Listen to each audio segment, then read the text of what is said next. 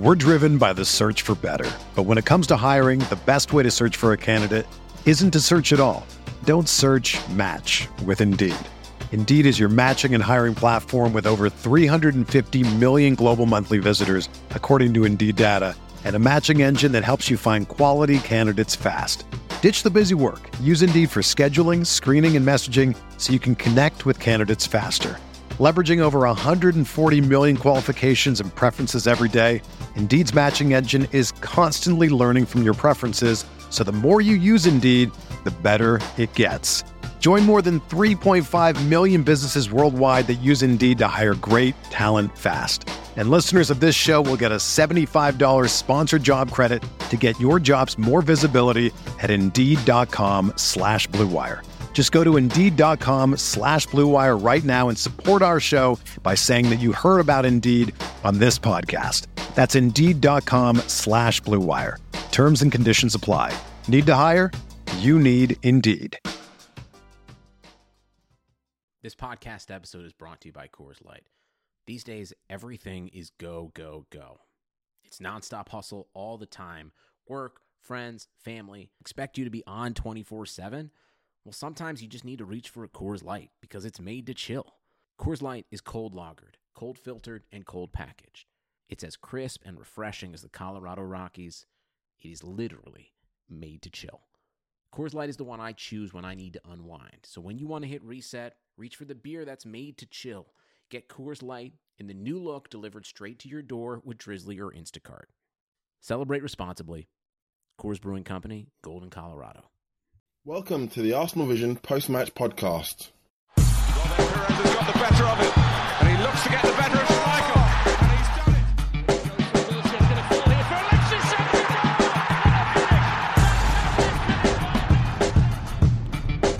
Henri, chance.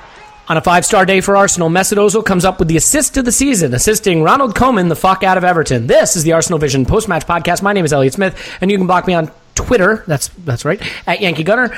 Um, yeah, Ozil starred along with all the other fantastic players in the starting eleven. We'll get to why it was such a fantastic starting eleven and everything else in a moment. But yeah, he uh, he put the final nail in Ronald Koeman's coffin, and it's sweet revenge for Arsene Wenger, a man who Koeman uh, kind of had a little bit of a Indian sign over, but no longer. That is done. So uh, bye bye, Ronald. Don't let the door hit you on the ass on the way out. And hopefully, Everton will hire a manager that will get them playing spectacular football, and uh, they'll beat all the other big sides they face until whatever point in time it is that we have to face them again. At which point they can capitulate. Um, I'm here with Clive. He's on Twitter at ClivePAFC. Hello, Clive. Hello, hello. Uh, I guess Paul and Tim just reached climax from the game and uh, went to sleep or something. So they uh, they can't join us on this podcast, but that's okay. That just means you get to hear more of my opinion. I'm so sorry.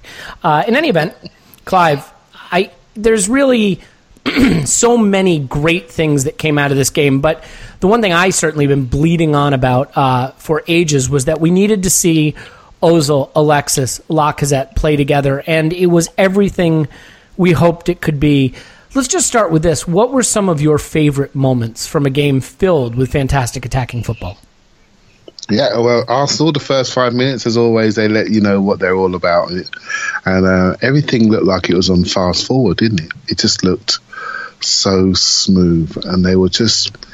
We, we, we sort of all in our mind sort of thought, well, I wonder, this looks balanced, it looks good. You know, you've got like Ozil who plays his unique style. But what I was really thinking about was wavelength. They all look like they could be on a wavelength, and we just wanted to see them together and see what see what could happen. Because on paper they look great. What they look like on grass, and um, well, it was just instant. It was just instant. It was just leaping out. They're leaping out the screen at you.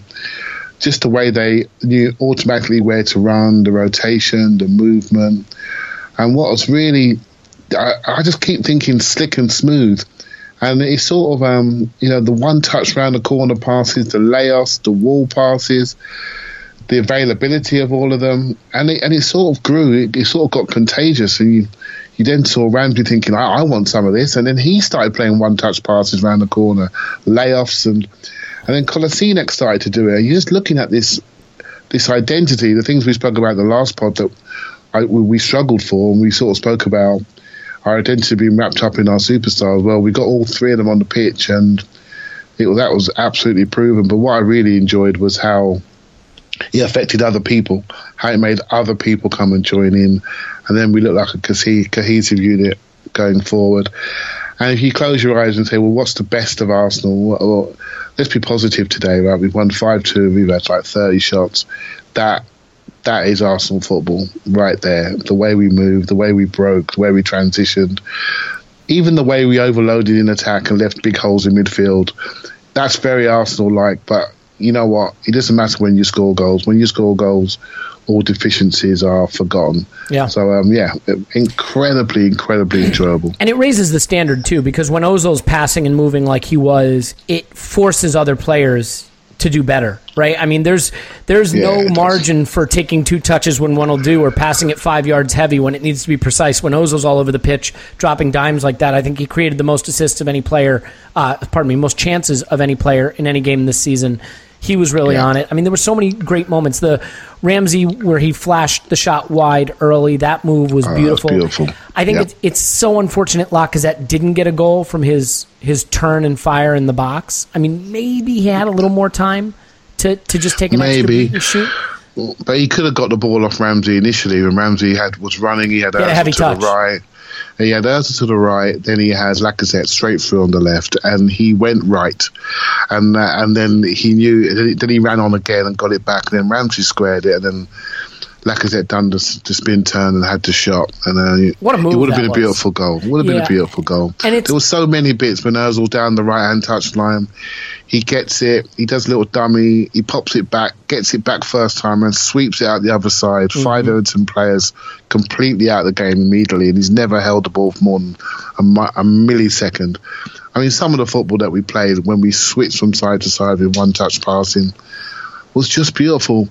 It just makes you wonder where has it been? Well, wait a minute. You know? All right, stop. No, I'm gonna I'm gonna have to stop you there. I'm not allowing that. okay. Where has it been? I'll, so look, okay, we're gonna come to where has it been real I'm not quick. Gonna be, I'm not gonna do that. No, we're I'm gonna, do, do it. We're gonna complain. Look, man, you've got the right partner for that. But just hang out a second.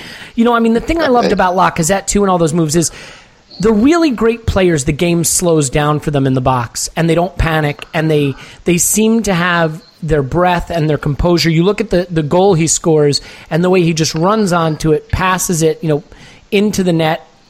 He made that look like a foregone conclusion. That's not a foregone yep. conclusion from there. And it's only 2 1, and that's the goal that really seals the points for us. And I love that composure. I mean, if anything, what we saw from Ozil Alexis and Lacazette on the day is what Ramsey kind of needs to develop, which is just that uh, little yep. extra bit of coolness when he just needs the final you're absolutely right. Comes. That's a great spot, right? So there was the one when um, I don't know who cut it back for Ramsey, and he sort of thrashed at it and and went over the bar. It, it was right? Koscielny. So. Koscielny picks him out, and Koscielny did a lot of good running and passing, and it's a pullback right to Ramsey in a similar spot to where Lacazette coolly slots home. You see, Ramsey's got amazing. He's got amazing ability to to drive and to penetrate down lanes. He just he ran Everton players off their feet all day long. So I don't want to criticise him, but sometimes if you watch when he gets towards the edge of the area, he runs right through, right through to the goalkeeper. And I sometimes think when you get to the point where you need to you need to to create room. So you need to slow down. If you watch him on his goal he was going to run through the line but then he slowed down. As he slowed down he could collect the ball. Then great first touch and he slotted it. Now the difference but, but real quick let, is, let me just jump in there. I think the reason he stops and this is where i love the awareness the ability to see what's happening on the pitch. Ramsey had made a further forward run all the way to the stick to the front stick.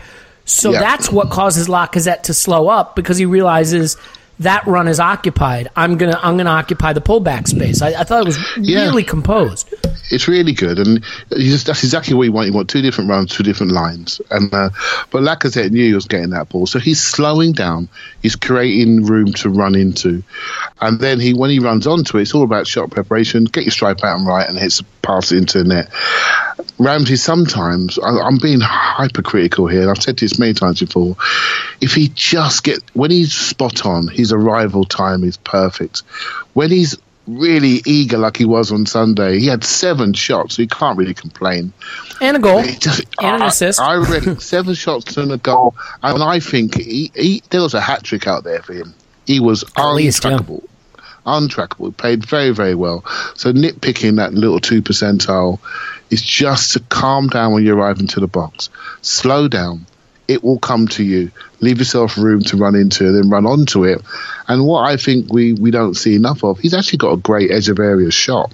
He's got a lot of power, and um, he'd get a lot more of those type of goals if he just didn't go so deep in the box sometimes. But when we don't have him, sometimes we lack penetration. So I'm probably um, arguing myself here, but I don't know. I, I don't want to nitpick too much um, on a five-two win. Well- but yeah, it was it was lovely to see the composure when it when it counted. We're to nitpick in a minute, but I want to talk Mesut Ozil too. I, you know, he comes in for so much criticism, and yet since he's come into the league, he's created more chances than any player in the league, and he's provided more assists than any player in the league. And you know, he really came alive in this game. I was curious to you, first of all, do you think that Mesut Ozil is the kind of player whose quality is so dependent on making other players look good and, and, and helping other players shine that you can only get the best out of him by putting other quality players out there. What I mean is that like, you know, he, he can only elevate and again, all due respect, all due respect, he can only, elevate the Girouds and the Welbecks and the Theos so high. But when you put a Lacazette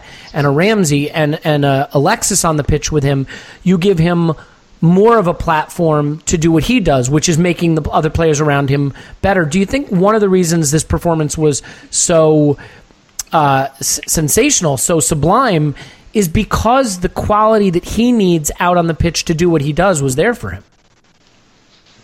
I, I think so. I think sometimes you know football's really really simple. If you just have good players on the pitch, good things happen. I t- I tweeted uh, three really good attacking players scoring really good attacking goals. It's not that fucking complicated. it, it, it really isn't. It really isn't. If you get them, if you get them in the right mental place, and I mean, some of those moves and patterns, they were just they just came from people's heads. That's not sort of training ground stuff. That's pure wavelength. That's pure. This is what we do.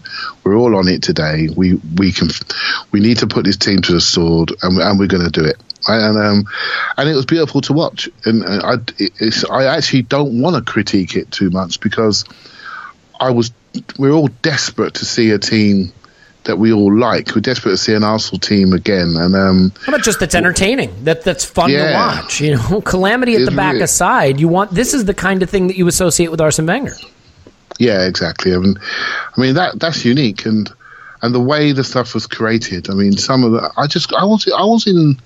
I was in a little bit of shock. Uh, I was in a little bit of shock. I haven't, I haven't seen us play that well for a long time, and people are going to look for reasons. And I don't expect people to trust this team, or but but because we haven't really built that trust up, right? And then you think, well, hold on, Clive. Look who we were playing, and look what's happened to the manager today. He's just got fired. Blah blah blah. You know what? You can go a long way in the Premier League slaughtering the bad teams. I mean, you, you make top four and even build a title challenge slaughtering the bad teams. I think United, when they won their last title, were like bottom of the top four league or something like that, or second to last in the top four league. Uh, so th- this is where you get your points. You know, it's it's losing at Watford that kills you in the league, not not drawing at Chelsea. Yeah, I mean, we talk about the Europa League a lot, and one of the reasons that the Watford game disappoints me is because we are making significant changes for the Europa League games, and and what the benefit of that is when you have games around those games, you got to make sure you take those points. Sometimes we have a big Champions League game before, you know, after a league game or in between, and we drop points in the subsequent league game, and I, I didn't want to see us do that, and I still think maybe Watford was down to fatigue from the international break, maybe, but you're disappointed that we end up zero. But here we are a week later, and and the team looked really pumped to get those points back, right? And there were three points we didn't get last season, so that's that's good, regardless of where Everton are. Everton fancied us; they thought they were going to give us a kick in. They tried to press us, they tried to kick us, tried to smash us, but in the end, we overcame that with a far greater technical intensity than we've had. Uh, say Watford, for example, Okay. we moved the ball to a point where they could not keep up any longer, couldn't sustain the pressure, made fouls, got a player sent off, could have been two players sent off.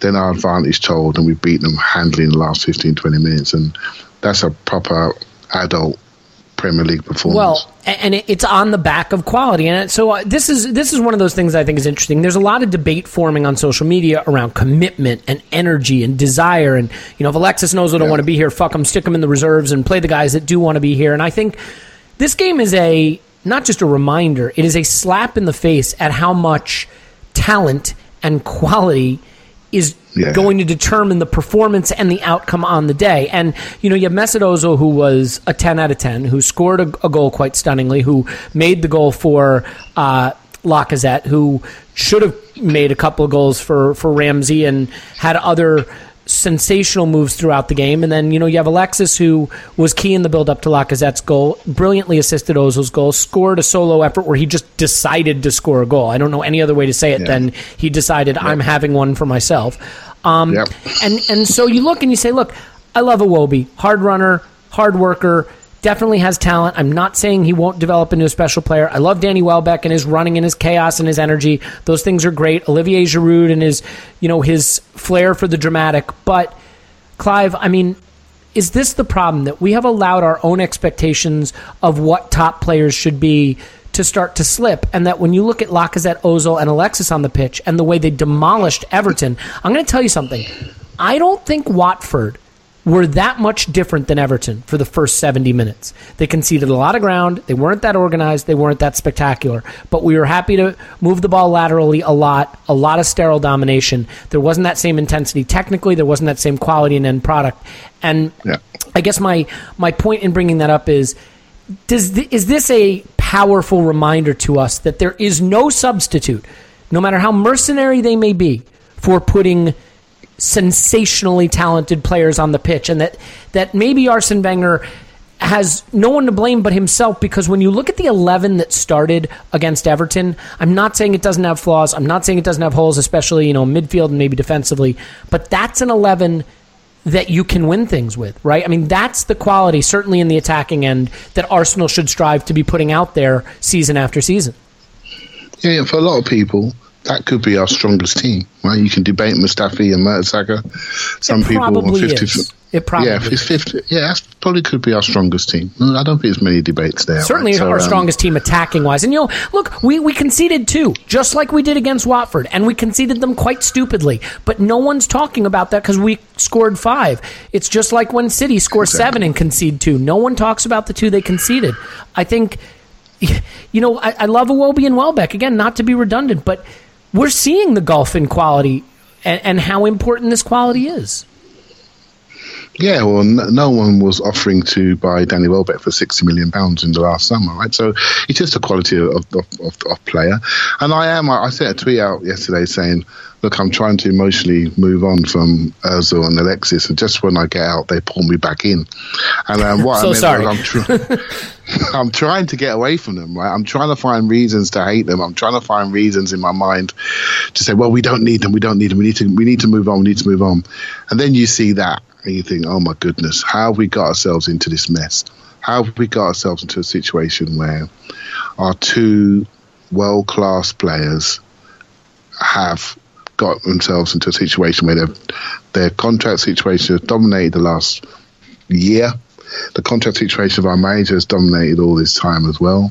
We find ourselves in the Europa League. We find ourselves scrabbling around between third and sixth because we haven't managed the situation appropriately. We haven't managed those players appropriately. I don't think we've supported them appropriately. I don't think we've given them the tools they needed to do their job to really maximise their careers. Talked about that last time, and I will not change on that. And that's something that I feel strongly about.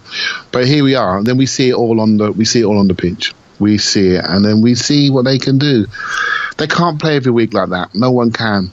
But that's a taste of what could happen. And we've got some big games against Spurs and Man City coming up. And for the first time, I, I, I think we've got something but a little bit of fear factor back with our with our offensive power, right? So can we can we be solid enough? Can we give them enough chances? Can we play with the same level of mental focus and technical intensity when it really, really counts? No one can say we can, and because we don't trust them, and no one trusts them. But that's a sign of what the potential of the group is. And what I'm really hoping is that the the players themselves enjoyed it maybe they don't feel so discontented. Maybe they will see a more positive light. That's that's just a fan in me hoping. Because if you don't enjoy that as a player, then there's something wrong with you, right? You must be able Yeah. to see the potential. You must be able to see the potential of what you've just what you've just done on the pitch, right? So I'm sure smiles. they enjoyed it, Clive. When you when you listen to the way the interviews after the match and you know the, the way they were reacting to it, I, I think they had a blast playing like that. And you know they they referenced that they were doing well together in training. Yeah. L- let me ask you this: Do you think that this is the first time we've seen Ozil, Alexis, and Lacazette because Arsene has been a little too cagey, a little too careful, a little too tactical about managing his one-away superstars, or do you think it really just has been bad luck with some injuries and international breaks, and that he would have loved to have been putting these guys out every match, but this was genuinely the first chance he had to do it? You see, one thing about Wenger, he's a he's a player's manager, right? So Ramsey and Alexis, they had tweaks supposedly from being knocked out from the World Cup. It wouldn't surprise me if the manager said, "Look, I know you suffered disappointment. We've got enough for Watford. Just take some time out, get yourselves right, get yourselves fit. We'll come back for the next game." It wouldn't surprise me if did that. Th- th- You know, I criticise Major a lot, as we all do. Mean, just 21 years, he's going to make a few things we don't agree with, right? But I'm sure none of us could do a better job than him if we on the sideline. But hey, that's the way it goes. So, but what I will say is he does not put himself first. He always puts the players first. He always puts their welfare. And sometimes maybe he overindulges some. And maybe he needed, an know, Ozil maybe needed some tougher management, the sort of management that Mourinho used to give him. Maybe Ozil did need to be taken off in games when he wasn't doing the business. And, you know, and, and rather than left on always because he's a, because he's a, a superstar player. I think players need managing. And, and sometimes he does it in a soft, nice way, in a mm-hmm. crush type way. I'd like to see something different. But hey, that's his style. But he is a man that does not care about himself. He'll always put the players first. So here we are. We've got it now. And um, You think he sticks with it? It was nice. You know, look, I, I think obviously he's going to change for Norwich. That's fine. And and look, maybe we'll go to City and they'll hammer us for seven. If we start this lineup, I, I still think we could hit them for four. Um, and I'll take seven four over five nil. But but but but hang on a second. But but my concern isn't what happens when we go to City because for right now. I think the, the league is already gone for us this season for a number of reasons we don't have to go back over again and maybe you know maybe it was never going to be on for us at all but top four is not gone not the way liverpool are playing not the way chelsea are playing and so my bigger concern is swansea and to your point about fear factor I'm sorry, Swansea are going to be shitting themselves to see Alexis Lacazette and Ozil in front of them. And between Ramsey, Alexis, Ozil, and Lacazette, I trust us to get at least two or three goals. And at that point, it's incumbent upon them to try to find two or three to, to get points. And I think that's how we're going to have to claw our way up the table. So, I mean, at this point, we know Arsene loves attacking football. He can't help but to have loved what he saw, especially driving the nail into Koeman's coffin. Do you think he will now do everything in his power to ride this group to whatever he can? And I mean, the upshot of it is if he really doesn't care about Ozil and Alexis's future, then you have no excuse not to just play him into the ground, right? Yeah, but I, I hope he's doing. I, I like what he's doing at the moment. I like what he's doing with the with the second team. You know, I, I like how okay, he's fine, but them. you wouldn't cha- touch this for Swansea next weekend. It's, it's Swansea. No, isn't it, next absolutely not. I wouldn't. I wouldn't. Yeah, I'm, I'm going to that game on Saturday, I'm really looking forward to it. I can't wait to see it live myself. And uh, and they and you know, there's not one of us that thinks we're not going to beat them, right? So, um, so yeah, I think we will be good, and I think he'll keep it the same. I don't think there's any reason not to. There's no one injured. There's no there's no international games, not for a couple of weeks anyway. So there's no reason not to keep them together. And plus, they've performed. Right? Well, statistically, well, I don't know how I don't know how many how many records we broke. I mean, statistically, it's just it's just amazing, right? So, so yeah, they've performed. They've done the business. The chemistry was fantastic, and I saw I saw a team out there, right, all on the same wavelength. So. I don't see any issues there. I'm really looking forward to seeing this, the second team again uh, against Tuesday and against Norwich. And I think we can almost name that team now. That's settling itself down. It sort of reminds me. I know you, you Americans won't know this, but in, in rugby in 2005, the Lions tour, there was two distinct squads on that tour, and it looks like there's almost two distinct squads at Arsenal at the moment, and you have to play really, really well to go from one to the other, or you play really, really badly, you flip into the other. of the season, we are running two squads, and it's really refreshing. It's not like we've got two teams to and watch. Right? Yeah. It's really, it's really interesting. Yeah, the good I- one, the good one, and the bad one. It's awesome. yeah, exactly. what, what what upsets you is that when the good one plays bad, then you think, well, well what's going on? Then you Yeah. question the whole the whole director of the club, etc. But I'm enjoying what I'm seeing. When we play like that, you can't fail to enjoy it. and, and I don't want to brag, but I think you'll find there are a lot of things Americans don't know about. Um, so, uh, look, I, it was it was fantastic, and I, you know, I. I think we obviously owe a debt of gratitude to Nacho Monreal, though. I mean, one thing we know sometimes when this team gets punched in the mouth in a game, they fade. Um, when when Watford fortunately got their equalizer through that terrible penalty call, it was after that that we completely crumbled. And you know, Monreal popped up with the key moment that even though we played them off the park, and I think we had something like 3.7 xg, something incredible like that, um, we needed Nacho to, to kind of drag us off the mat a little bit and remind us, oh yeah, we're we're killing them. This is going to be fine. Um, and then you know, eventually the, the finishing came, and the the great moves resulted in the goals they deserved. One thing that I think is, you know, man, I, I don't. I don't want to say. So it's interesting, right? Let's talk Granit Xhaka for a minute. Uh, Granit Xhaka has a bit of a challenge on his hands in the sense that Aaron Ramsey spent a lot of the day in the opposition box. It's not like he had a partner playing next to him. He also grew into the game, and I think if you watch it again, you'll find that he did a lot of things well. He took the shot that led to Nacho's goal, so I mean, he, he got that right. He hit the post, uh, the the crossbar, I should say. He Yeah, was spraying yeah. the ball around pretty well by the second half, but in the first half, he was giving it away again, and and those giveaways have resulted in goals. And whether you think he got fouled or not, at best, that's a 50-50 call. Some refs will give it to you, and some won't. So you can't expect to be given to it. The first thing I want to ask you just about that moment is in terms of where you apportion the blame, how much is Mertesacker for where he gives him the ball, and how much is Xhaka for just not being able to play out of that situation? Okay, so And, I, and I, you'll be surprised to know I have an opinion on this. Oh, would you? Oh, yeah, you can share after my one, right? So, so Xhaka, right? enough. So he is he. You called it. He's our he's a he's a hub in our hub and spoke sort of system. He is the one man midfield. And by the way, Man City do the same thing with Fernandinho. They play one man, and everyone else rotates around him, right? So no one notices because they score the goals. And no one notices the fact that they can get overloaded too, right? So it's all about execution, bravery, and overloading in, in higher areas. So Xhaka's our man. He had 120 touches, which was, I don't know, about 40, 50 touches above everybody else. So once you know that as an opposition team, what you're going to do, you know that Arsenal are going to play into him a lot. So you trap him, right? So, and on that goal, there were three players around him on, on the prowl just waiting to spring, waiting to spring. So it pops around left hand side, I think Kolasinac, Monreal, and then it goes to Mertesacker. And there's three or four Everton players in view. Now, what he should have done was just go longer and beat the press, chip it over into Lacazette's feet, just go beyond the press. And he just rolled the ball in to, to Xhaka's feet. Now, sometimes footballers always say, right, when you pass the ball, the ball has information on it. Right, so if you roll it in, that's telling you you've got time. I'm just rolling this ball into you, and as the ball was rolling, Xhaka could hear the hooves. He then sprints towards it, and then he has a, like a, a, a slightly big touch. He tries to get his leg in front to protect it. Um, guy kicks his leg. That should be a foul. He goes down, doesn't get the foul. This is England, right? So you're not 50 50, you get that foul. And then they go through and score. Now, what should happen? Mertesacker should press that ball. The first thing you should do is close the distance down. Be a big body. Don't let Rooney see the goals. But he steps away, and he can do that sometimes, right? So if he presses the ball, then immediately Koscielny and Monreal will cover around, and they'll cover around the runners. So he just hesitates, and while he hesitates, allows Rooney to have two touches. He's in the top corner of our net.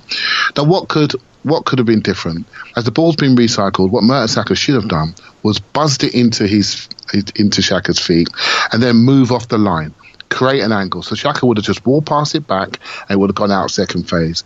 But he rolled it in slowly and then didn't move, and he was marked himself. I couldn't see if Koscielny was free on the right hand side. He may have been, and that may have been the pass. There wasn't really around the corner pass because Ramsey was higher. It's a and so sometimes the situation just happens. So maybe what he should have done is I'm in a bit of trouble here. I'll try to protect the ball and take the foul. But really, it's a combination between Mertesacker, the pace of the pass, the lack of movement off the line to create an angle. This, this decision, it comes back to our exit strategy. Sometimes we get caught in our half. Doing silly things. And this is not the first time it's happened. But we do play a lot of football in our half, and we play through the thirds, and it's risk versus reward. And we do overload in high areas, which is great when we score. When we don't, like, a, for example, Stoke, very similar, when we get caught and we're high up, and then they go through and score with two passes, then you question the player that loses it. When really it's a risk and reward strategy, and we've got to be far smarter how we exit. Now, I'll give you an example. Sorry, I'll keep going on this one, but on the sending off, when Kolasinac passed the ball into Xhaka on the sending off one, that ball was fizzed into Xhaka's feet, which meant he was going to knock it straight round the corner and use the pace of the ball. And the difference is, because the ball was fizzed in, it created a situation that actually created the foul. By rolling the ball in, you attract attention, really attention, and you attract the press because you know it's going to be a standing target to go and tackle. So it's a we had a debate on WhatsApp earlier. I said 50-50 between Mertesacker and Xhaka, but the guy sort of beat me down to 70-30 Xhaka's fault, but Well, but um, we'll I- see. I, look, watch Manchester City play out from the back. They put themselves under incredible pressure. And if you watch their game against Napoli in the Champions League, it was insane. I mean, they're playing it to each other in between two attacking players, pressing them back to the keeper who's taking a step away from a defend, uh, an attacker to slide it forward to a center back on the edge of his own 18 with two players bearing down on him. That's the way they want to play, and everybody's expected to be able to play the ball to feet and use the ball intelligently. And I think what's happening to Shaq is a couple things. First of all, maybe it's in his head a little that he's been a little loose with the ball because his touch is not clean. Okay, um, yeah. you know, I, I, I get that that puts him under a slight bit of pressure, but these are professional league, uh, uh, Premier League footballers, right, Clive? So he should be able to take a soft touch, and if he doesn't think he can turn and be progressive with it, give it back to Mertesacker or give it to to uh, Nacho Monreal or someone like that. Um, the touch is heavy. He's then a little too slow to get back to his own touch, and admittedly, maybe because he's fouled, that's fine. But Yeah. he, he creates that problem for that, but also because of his one footedness. And I thought this was a game in the first half where, again, it seems that it's been figured out that that right leg is just for standing on. And that's causing problems. I mean, he cannot turn to that side, so you have to give him the ball in a certain position. He has to receive it on his left. Um, Yeah. and, and that's problematic. You know, again, he, he played 100 passes, and I, I thought he actually did pretty well in a lot of situations. I mean, 12 of 15 accurate long balls is pretty impressive. Um, Yeah. But he was at 83.8%. That's kind of high for where he has been. But we're used to central midfielders playing at 90, 91, 92. I mean, Ramsey, who's not particularly known for his precision, 88%. Ozil, 89%. How about our central defenders? Monreal, Mertesacker, Koscielny, 91, 94, 93%. Um, you know, Xhaka just a little bit loose with it. And and ultimately, like I said, I think he grew into the game. I don't think this was the dumpster fire that some people made it out to be. But No, I. I, I think there's also a genuine question of what you can expect from this guy. I mean, look, do I think Granit Xhaka is a talented player? Absolutely do, but he has limitations. You've got to put a mobile guy next to him. You have to give him someone who, under pressure, you can just give that ball next to his partner, and his partner can wriggle out of trouble and carry the ball forward. And if Aaron Ramsey off the ball wants to go bombing forward, look at the pass maps. It's Granit Xhaka as a big fucking red dot in the middle of the center, in, in the middle of the pitch, and nobody near him at all. Ramsey's Yeah. up there standing next to Lacazette. So, um, you know, I think the player that suffers the most from this two man midfield that with Ramsey becomes a one man midfield is Xhaka, and it exposes the weaknesses in his game. Do I think he's a talented player? Undoubtedly. Do I think he's a little slow? Do I think he's very one footed? Do I think he lacks mobility and the ability to get out of tight spaces in a composed way? Yeah, I think he does, and I think he's someone who would benefit tremendously from having that that safe partner next to him. I mean, maybe you know, look, we don't have a lot of midfield options, right, Clive? So there isn't an option that I love. One thing that has been mooted a little bit, I think, online that to me doesn't sound like a fit, but I'm curious to get your thoughts. There is so much desire to see Jack Wilshere break back into the first team. I don't see a place for him right now, especially look. He's not going to replace Alexis Ozil or Lacazette. He's just not good enough, and he's not ready to to on merit be picked ahead of any of them. Do you think the notion that he could be picked instead of Xhaka makes any sense, uh, or is that a position that's just too demanding for for what his legs have right now? Yeah, well, it's interesting. I mean, when you listen to the game, I'm sure, Tim was on. I'm sure he would say the same. The crowd was singing Jack, Jack's name from minute one. Look, Right, he, he's so- been at the club since he's 10 years old. You- can't, it's hard to hate Jack Wilshere no matter you know how many chances he's had or injuries he's had or things he does that frustrates you. I find myself still falling back in love with Jack Wilshere against every better instinct, but that doesn't Yeah. mean he's ready to be, you know, the deeper of the two in a two man midfield and all the demands that that places on him. Yeah, so what what we all do as fans, we we decide who's the one that's not doing well, who's gonna get, who's gonna who's gonna create the space for Jack to get in the team, even when it's not really reasonable. Can it So- be David Ospina?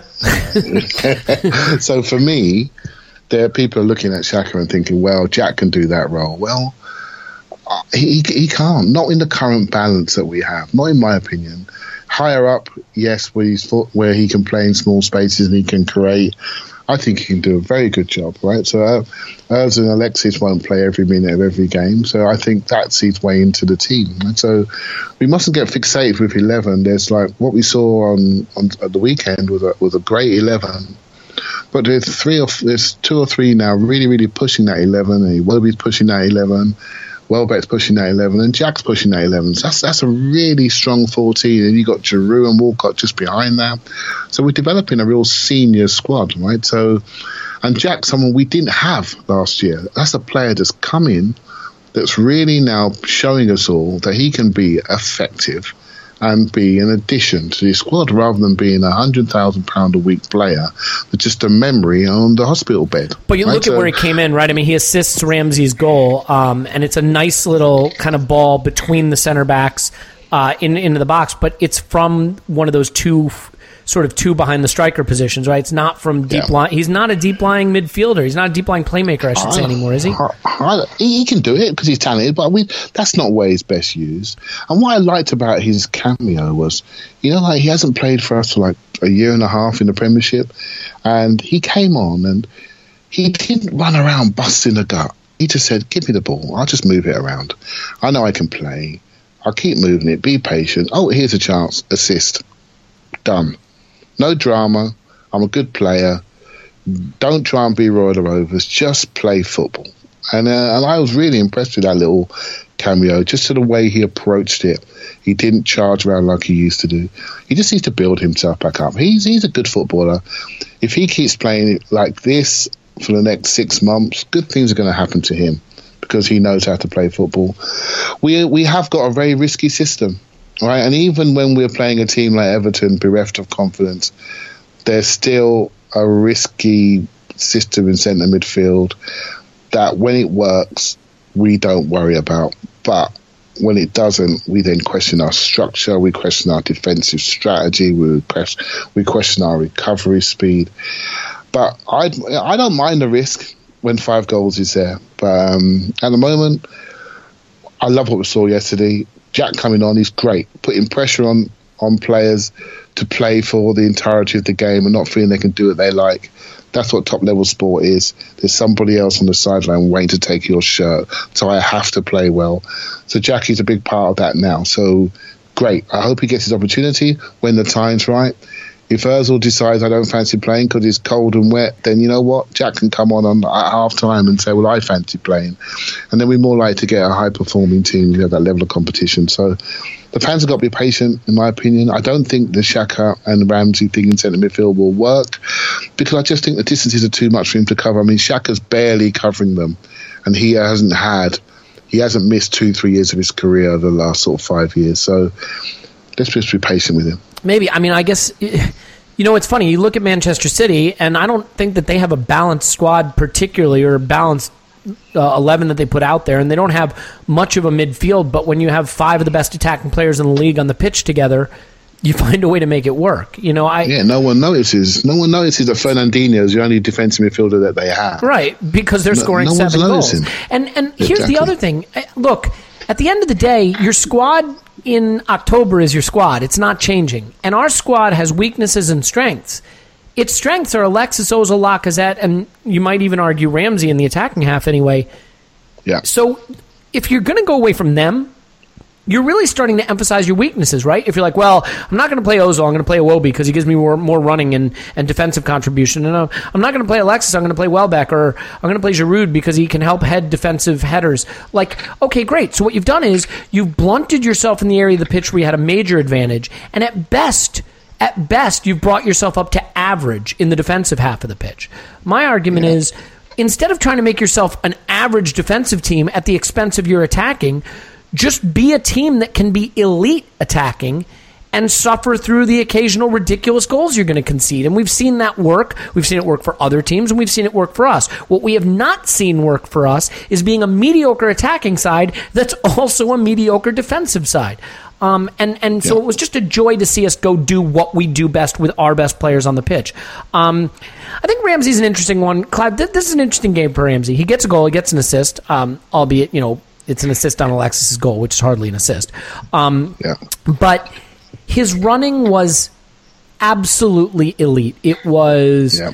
uh, e- extraordinary the way he found the spaces, the way he found the lanes to run into, the places that he popped up. That that nearly opening goal that he scores is just an elite fantastic. awareness of where to be. It's fantastic, and of course, look the, the touch from Ozil on the on the move to give it.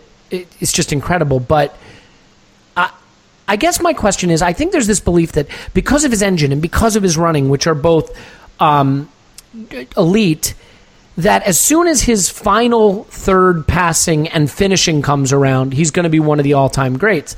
My question for you is is his final third passing and finishing going to come around? I mean, is this maybe the player he is? An elite runner with an extraordinary engine who can get up and down the pitch for 90 minutes when he's fit in a way few players can, but who will always be a little loose with that final ball or the finish?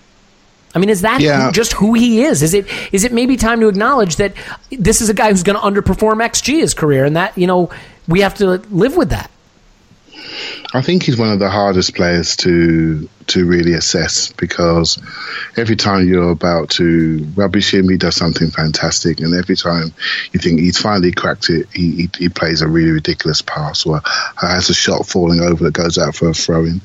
He's a really hard person to sort of read, and the people that love him see all the good things, and the people that don't see all the bad things. And and what I see is a player that has peaks and troughs, right? And I was talking to a, friend of mine, Jane, online today, and and she summed it up beautifully. She sort of said, "He's a player that does the difficult things easily, but the easy things he finds hard."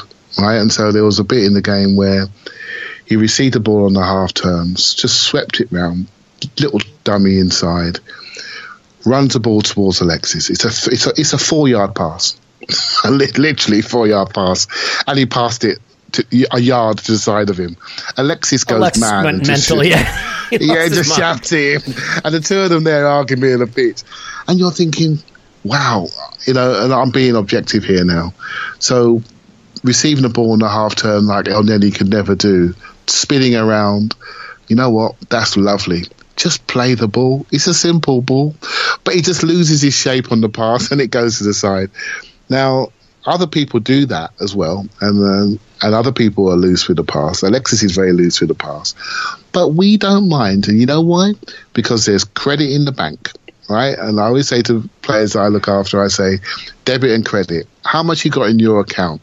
Have you given the ball away three times on the trot? Well, the next two you got to make sure they go to a, the same color shirt, so you're back in credit, right? You give the ball away three or four times, you're in debit. We don't mind when Alexis gives the ball away because he always does or has a goal or, or an assist or a key moment. Because so he drops one onto Mesut Ozil's head where it's easier yeah, to score exactly. than miss. Yeah. He's got he's got credit in the bank. Ramsey needs to build up his credit, and that's when he, that's when he'll stop dividing people right? He sometimes plays like a player that's got you know has got twenty goal a season player. He takes shots, he takes risks. He plays like this credit in the bank, which is a real real you know real personality. You got to be brave to do that amongst players like Alexis and Özil. But when you look at the numbers, there isn't that much credit in the bank. You know, so he needs to get that credit in the bank, build it up, we can all see he's moving well. He's not playing three times a week. And as soon as he does, he has a little strain. So those players like Jack and Iwobi and, and Welbeck and Theo and Elneny and Coquelin are all giving him time to rest. and he looked really fit yesterday. He looked really energetic, and that was due to time he's had off. Right, so he comes out there, and I I, I, I want to see the player deliver more. There is more goals in him than we're seeing. You, you, you know what he is in a way. Uh, sorry, just to cut across for a second. No, no, no. Go ahead, mate. He's kind of like a midfield, an attacking midfield version or a central midfield version of Danny Welbeck. There is an absolutely extraordinary player in there between his engine and his intelligence and his running. But when the yeah. ball comes to his feet, all too often he, can't do the bit that, that takes you to that next level. And it's like Welbeck, right? I mean, between his strength and his pace and his running and his power and his his aerial qualities, I mean, he could be he could put himself in the conversation for best strikers in the league. It's the problem that what happens when the ball comes to him in the box he lets himself down. And Ramsey is almost like the central midfield version of that. And I guess is can we expect that to change, or or is that you know is is this Aaron Ramsey? Is this the player he is? He may well be. I'll give you another analogy. Potentially, he's like Dele Alli, right? So, oh God, I Dele Alli. Well, Dele Alli, right? I actually think Aaron Ramsey is a way better footballer than Dele Alli. Yeah, it's on every single advertisement. FIFA this, BT this. And you know why? Ramsey is because, a more involved player. You know, Dele Alli does not get himself involved in games all that much. He just doesn't. Yeah, and, and, and you know what? I think, you know why he gets all the praise he gets? Because he makes big moments work for him and he scores more goals. That's it. Aaron Ramsey has the ability to score more goals than Dele Alli, and then no one will be talking about Dele Alli. I'm telling you, this boy can play, but it's all about your end products and what you do when it counts. Your decision making. Can you feel the game? Yesterday was a game where we needed him to overload, and he did it brilliantly. There are other days, like at Chelsea, when he seemed much more instructed to stay behind the ball more, and he done that brilliantly, and he outran and outpressed Kante. I mean, he he did that. I mean, he has got tools in his toolbox. He's got to work out what he is for me, and the team. I'd love him to work out what the team needs. So yesterday, I felt he really did push forward well, and we needed that, right? And they weren't very good. On the day when we need him to be more disciplined, he can do it, and I hope he can feel the game and gives us what we require. I think he's a very important player for us, and I don't always like him, but I do, I do respect him. I do respect what he tries to do. I do respect his personality amongst other big players. He refuses to be bowed. He'll argue his point.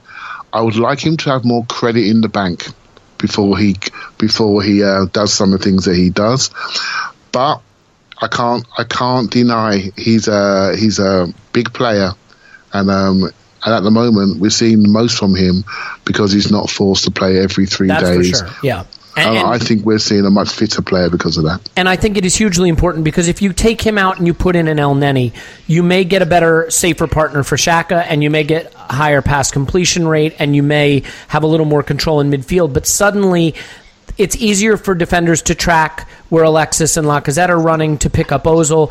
Lacazette gets yeah. his goal because Ramsey has run all the way to the to the to the end line, and yeah. a central defender has had to follow him there, leaving yeah. an entire center of the box for Lacazette to occupy. If if that's Elneny on the pitch and he's standing 25 yards back, that central defender is is all over Lacazette. Ramsey's yeah. running creates those lanes. Um, sure, we'd like Agreed. him to do more when the ball comes to him, but but the space he creates by taking a defender away from Alexis Ozil and Lacazette is invaluable. Um, you know, I, I think and and it's interesting because you see these players interact and and their their qualities all seem so suited to each other and it is it was so brilliant to see. I thought Alexis was great on the day. It's funny because of Ozil's brilliance, Alexis didn't get a lot of credit, but two shots well saved by Pickford. Um, the goal that he scores is brilliant. The assist he provides is is just next level. A virtuoso performance for me um, from Alexis without stealing the spotlight somehow, which is unusual for him because so much of what he does is on the ball. He starts the move that results in Lacazette's goal. Um, I believe he had our highest sort of XG chain rating, progressive passing rating in the game in terms of sort yeah. of building yeah. the play. Uh, his dribbles were coming off for him in this game in his in the little tight spaces where they did try to get around him. He was able to get away from them, but whenever we win big, it feels like one of the talking points has to be how bad the opposition was. Now, I don't particularly give a fuck because I think there are a lot of bad teams in the Premier League. I thought Watford was terrible when we went there, and we had Stoke seventy. were terrible. Well, yes, we so, well, and, and but and that's exactly right. We had 70 minutes to win the game against Watford, and we sat on the ball and did nothing. And you know that that's really the problem for me. But for you, um, are you un, are you willing to draw conclusions from this lineup and this performance, or do you feel you have to throw sort of a, a, a damp blanket on it a little bit because of the opposition and, and the fact that they were kind of in turmoil? I enjoyed how they real, played. Real quick, I- I- I'm going to answer my own question just real quick. Let's not forget, last time Ronald Koeman was in turmoil and had lost like nine of ten games was with Southampton, and they beat us four 0 So Yeah, we're perfectly capable of being the spark that reignites a, a, a team that's struggling.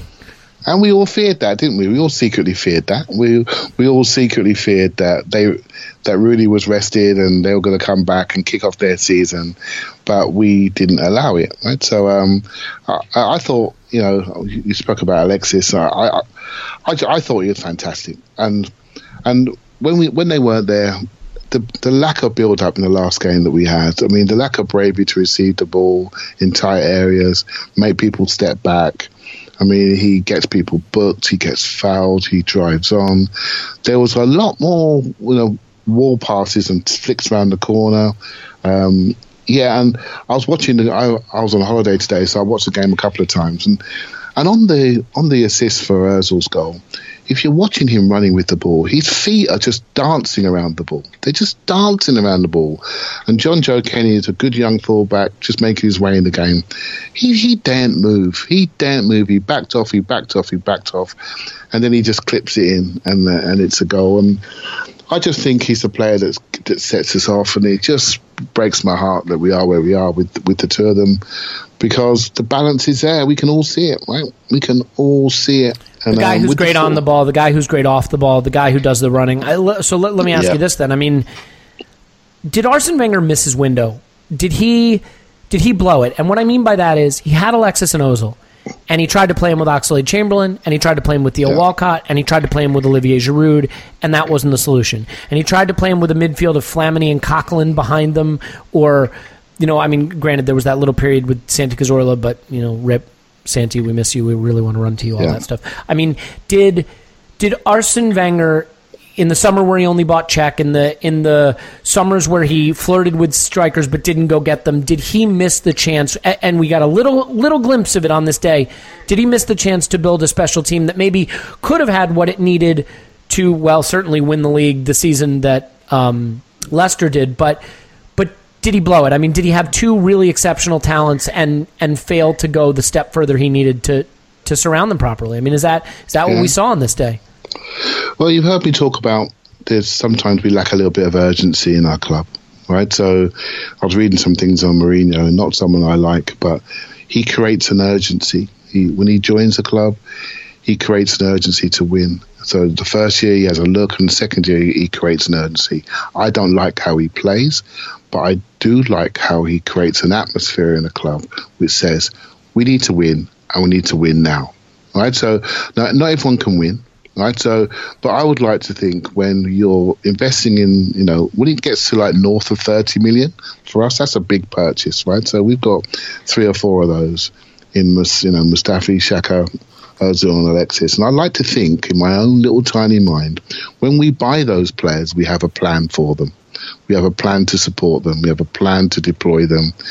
And I feel that we have missed a trick slightly. And it's been highlighted yesterday to find a forward that moves like they do, that sees early movements, that plays one touch, combines, and to see the three of them just flow around that pitch, you can't help but feel, what have we done? What have we done? And have we allowed, have we mismanaged them slightly? Have we not given them the tools they required?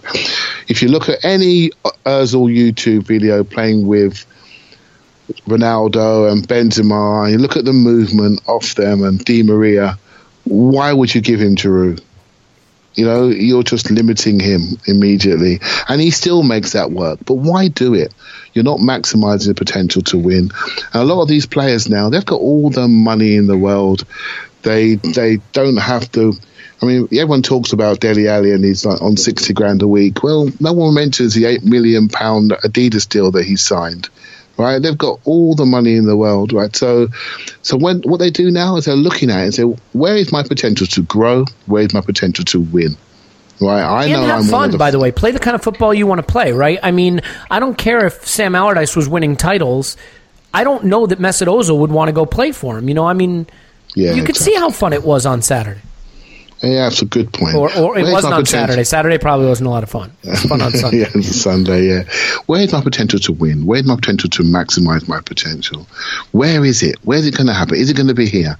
Are they with me? Where Where is this club going? Right, and it's been a question for a while. And back in the day, when we were, we were paying for the stadium, we all didn't like it, but we we sucked it up. Right, so when players left because we couldn't quite surround them with the right players.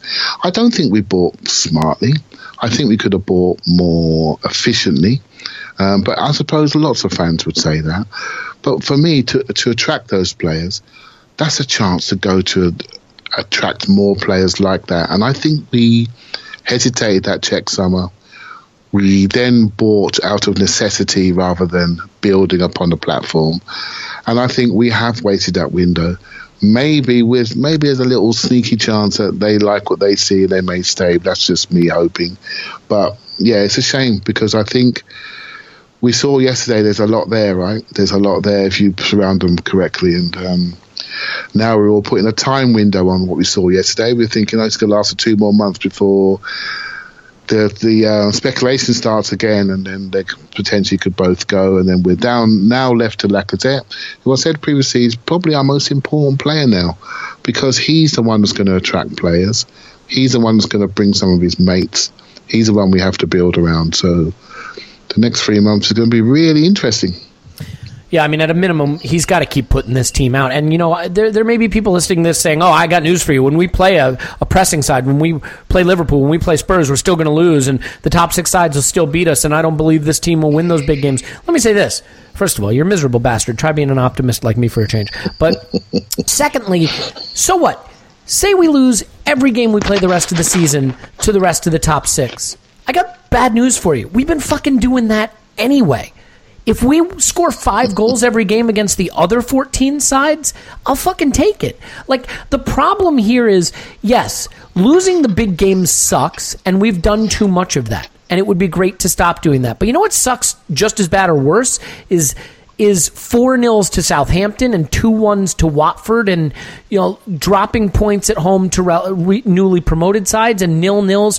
So if we can at first, look, first things first. Yeah, I'd like to win the big games, but if we can score five goals every time we play a, a, poor side, that would be a step in the right direction. And uh, you know, I'm thrilled to see it. So I guess where we go from here is is the next question. And I so first we, we kind of touched on, it, but do you assume that he will stay with this eleven when we uh, when we host Swansea uh, Saturday? I can't see any reason why he should change it. In fact, I'd be disappointed if he changed it. Right, so um, there's no one coming back from injury really to change it. So I think we this is going to be it now until we get to um, the international break. I think after the international break, I think we get Mustafi and Welbeck back.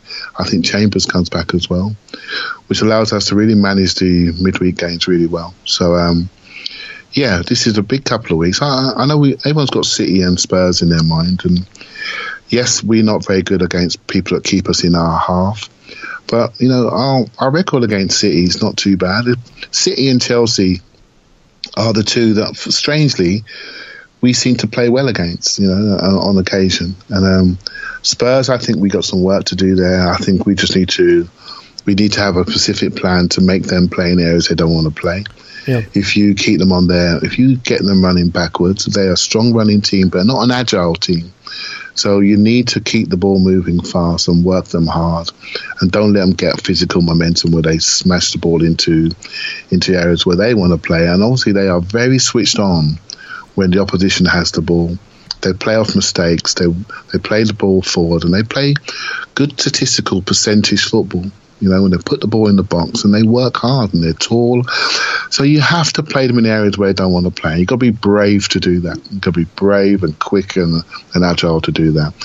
But I don't put those teams on a massive pedestal. You just got to have the ability to impose your game on them. Strange enough, the team that always I think we struggle against is Manchester United away. I just feel that we struggle in that ground, struggle in that arena. And Liverpool away, I, they're the games that I fear. I know we ain't got to go there again, but the others I, I don't fear. So um, I, I, think they'll. It's all about our ability to execute. We always have a big chance before they score. We always do. It comes back to our efficiency and our ability to execute. And, and if we do, then then the game can be more like how we want it to be, rather than chasing those gains, which ultimately exposes us because um, we like a bit of an overload. Well, and so. if you're going to get the first big chance, better to have your best players out there converting it, right? I mean, look, I'm not saying that Liverpool game was ever going to go any other way than it did, but the first chance of the game yeah. fell to Danny Welbeck um, yeah, exactly. from a nice little o- Ozil chance creation. So, I, do you I, know that yesterday was the in, out of eighty Premiership games, only five as a team that not scored first have gone on to win the game. That was one of five yesterday, and that's an, that's telling you that first goals really count. Mm-hmm. Right, so um, well, and they, they shape really how teams count. can react to that, right? I mean, because uh, if the smaller team scores first, also, I mean, it lets them play much more on the counter, be a little more compact. Um, you know, which makes it harder for the big teams to break them down. So I, I, think, I think Everton were lucky. If Ramsey scores that early goal, which he very nearly did, it could have been 10. that could have been that could have been anything. yeah, that could have been anything. That um, really could have been anything. I tell you. Well, and look, I, you know, I think one thing that we saw on display with and, and look, I know Ozil has his off games and Alexis has off games. They, they these are not flawless players, but I got told for season after season that oh Oxlade Chamberlain's a star. I can't believe you don't see he's a star. He's got he's got everything about him.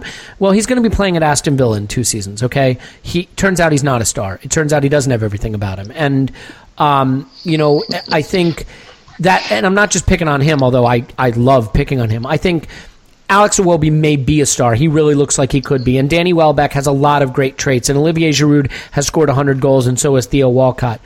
They're not a step down from Ozil and Alexis and Lacazette. They're several steps down. And we are not good enough in other areas of the pitch to step down that far in the attacking half and get away with it. And so this is the way we're going to go forward is scoring a lot of goals with our best players on the pitch and yeah, I mean, it's going to be bittersweet if you're assuming that Ozil and Alexis are gone. Um, then at a minimum, get the most you can out of them. One other thing, just real quick, that I, I thought was nice. Yep. We put three center backs on the pitch, okay? Clive, when was the last time yep. we put three center backs on the pitch where you looked at all three of them and you loved every fucking player? I fucking love Koscielny. I love Per Mertesacker. Yeah. I love Nacho Monreal. Now, look, I'm not saying the three of them are, uh, you know, vying for best defender in the world awards. But what I'm saying is, it always seems we have some comedy defender, someone who divides opinion. Uh, you know, Mustafi who has some crazy diving in challenge in his locker, or or Rob Holding who can look like a dumpster fire when it's not going for him, or Callum Chambers who can look like a deer in headlights, or Squillaci or Silvestre, or you know, we know all the names. Yep. How yep. nice was it to have three grown up, likable experienced quality center backs on the pitch together. And I, th- I think they were a big part of why it went well for us on the day. Yeah, massively. And funny enough, the way the TV angle was, Koscielny's distribution out of the back was absolutely fantastic. Right, he he just got ability. I mean, considering he's played left centre back for five six years, he's now right centre back in the three which and he's just gone to that no problem at all. I think and he loves having Per Mertesacker next to him. I, I just, yeah. I, I, mean, for him having that instead of the shivering wreck that is Mustafi, I think it makes a big difference. You know what? I hadn't really noticed that, and you make. Uh, I haven't really put a, put that emphasis on that, but you might have a good point there. You know, I think he looked really good yesterday. I was really quietly impressed with him uh, from an Everton team that were trying to trap Xhaka, he wasn't having it. He could see it, and he was buzzing it into Ozil. He was flicking around the corner to Bellerin on the move, and we were off and running. Should have had an assist. Or, that the the pullback to. I mean, when was the last time you can remember Koscielny making a a run all the way into the opposition area for a pullback to to or should have been an assist? I mean. We, we think yeah. of him as sort of being geriatric at this point because of his Achilles and he's getting older, but he was all up and down the pitch all day. He was, and and it was interesting that Monreal was a overlapping left centre back. Oh man, I love right, Monreal. Right, so and so they they did they really did overload as a team. Right, we really did push them back. The sort of things we were saying that we didn't do at Watford, we were much more positive because I think we trusted the security of possession that Özil and, and, and I've got Ramsey and uh, Alexis gave us, and I've got to give Ramsey his props for the continuity he provided, because those players look good when you spin the ball into them, but when you're receiving the ball, you want to see moving people that are moving around you that are saying to you, "I want it next." And Ramsey did not stop running, and he's a big part of our continuity. He may not be as secure, but he, I thought I'm going to give him some credit here. I thought he made other players look better by his movement. You know, and the space he created, and uh, I th- I sometimes feel he makes too many runs, and his calf strength tell me that his body's saying the same thing. I sometimes want to leave space for Lacazette to do his thing, but this is really nitpicking. We're talking to two percent of out of a perfect performance, and um, yeah, it, it, was all good, right? The only thing is, we for me as a someone that looks at the structure of the team, I do worry about leaving playing football with a one man centre midfield. You know, it's it's a worry. I can't deny it. It's a worry, but when it works, it looks great. It worked in the cup final, and it worked yesterday. Yeah, so. and and I, the one good thing is, look, we'll continue to be able to rest. It's it's Norwich uh, today when this comes out. None of those 11 players are going to start. Uh, then it's home to Swansea, and then it's home to Red Star before City. We're not going to start anybody of note in the Red Star Norwich game. I think if we go to this 11 again, home to Swansea, I think it could be another big, big performance. And at a minimum, we should go to Manchester City filled with confidence, at least from an attacking standpoint. That's my feeling. Um, and with these players having two really good chances to play together and and develop their their uh, relationships on the pitch together. So whatever happens at the Etihad, we should be rocking up there with a team that can score goals and, and feels confident. And that's you know not exactly what you would have expected coming off the result uh, at Watford. And you know, unfortunately, I just can't help but want to bang my head into the table for stupidly dropping those points to Watford because you look at the table and it's right there for us for no particular reason and through no credit of our own. We have every chance to be a top four side again, which we desperately need because we're going to be probably going through a rebuild next summer. It would be great to do it with Champions League football to offer. Yep. And those drop points to Watford just look like a huge missed opportunity now. So let's continue with this 11. Let's build on this. Let's rede- redevelop, rediscover our identity as an attacking side. You know, the, the Arsenal teams we fell in love with under Arsene Wenger the names at the back were sometimes legendary, but for the most part, I mean, after the Invincibles, you could still call out names like Fabregas and Robin van Persie, and I mean, we we've had these talented attackers. This this front three is as good as we've had. Alexis Ozil and Lacazette, and I think you know, as we've been saying, maybe this is what we can build a an enjoyable season around, and hopefully they'll be around at a minimum for the rest of the season. Clive's on Twitter at ClivePAFC. Thanks, Clive. Thank you, man. Enjoyed that. Yeah, uh, score. Forget Norwich for a second. Score prediction for. Well, you know what? We'll have a pot after Norwich, so we'll do that. We'll get to we'll get to, we'll get to Swansea. I'm jumping the gun. I want to predict another five goal thrashing. Uh, my name is Elliot Smith. You can block me on Twitter, Yankee Gunner. Leave us five star review on iTunes, please, pretty please, and then write nasty stuff about Tim and Paul, who will be back. Um, uh, they presumably will have cleaned themselves up from whatever climax they enjoyed after watching the game three or four times and, and will be ready to go and discuss the Carabao Cup, the excitement that is the Carabao Cup. Will Reiss Nelson and Ainsley Maitland Niles, our future uh, right and left wing back, shine again? We will see. In any event, thanks for listening. Hope you enjoyed it as much as we did, and we will talk to you after Norwich.